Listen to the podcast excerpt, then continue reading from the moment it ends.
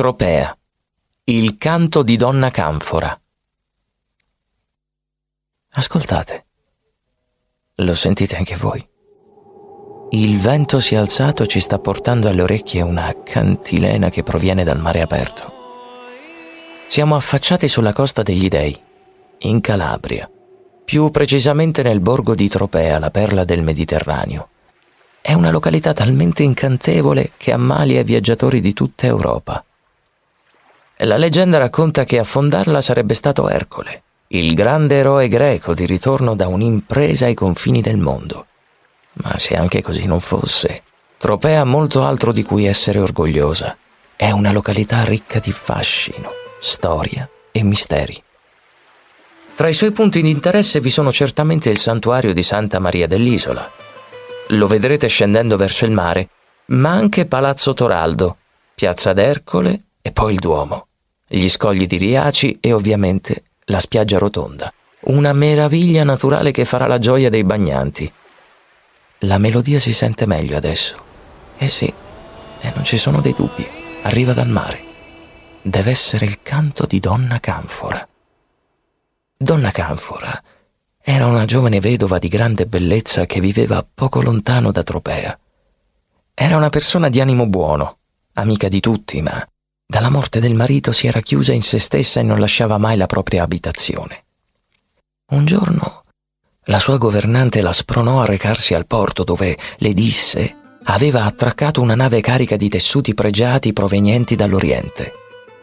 Donna Canfora le rispose di non essere interessata, ma la governante insistette e si offrì di accompagnarla.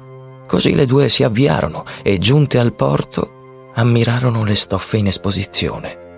Erano di una fattura squisita, soffici al tatto e meravigliose alla vista.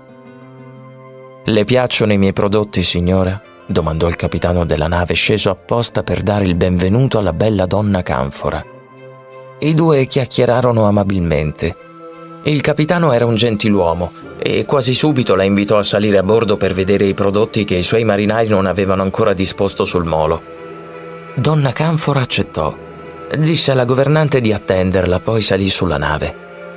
La stiva in cui il capitano la condusse era colma di tappeti e tessuti che lei cominciò a prendere in esame. Dopo un po' di tempo però si accorse che una strana brezza le scompigliava i capelli. Insospettita sollevò lo sguardo e notò che la nave era salpata ed era ormai lontana dal porto. Donna Canfora comprese immediatamente di essere prigioniera di una ciurma di pirati saraceni si voltò allora verso il capitano e lo supplicò di poter uscire a poppa per dare l'ultimo sguardo alla sua terra. Il saraceno, certo che non potesse scappare, le permise di salire. Donna Canfora si avvicinò quindi al bordo della nave e, salutando con la mano, osservò la sua casa sparire all'orizzonte. Poi, prima che i pirati la riportassero sotto coperta, scavalcò la balaustra e si lanciò tra le onde, dove morì. Si racconta che il punto in cui sprofondò prese per magia il colore delle sue vesti e ancora oggi, al largo della costa, è possibile notare un'insolita macchia blu indago dalla quale si leva un canto. È la nenia di donna Canfora che, sconsolata, piange per il suo triste destino. Perciò tendete l'orecchio mentre passeggiate tra le strade di Tropea, perché potreste udire una canzone smarrita sotto alle onde.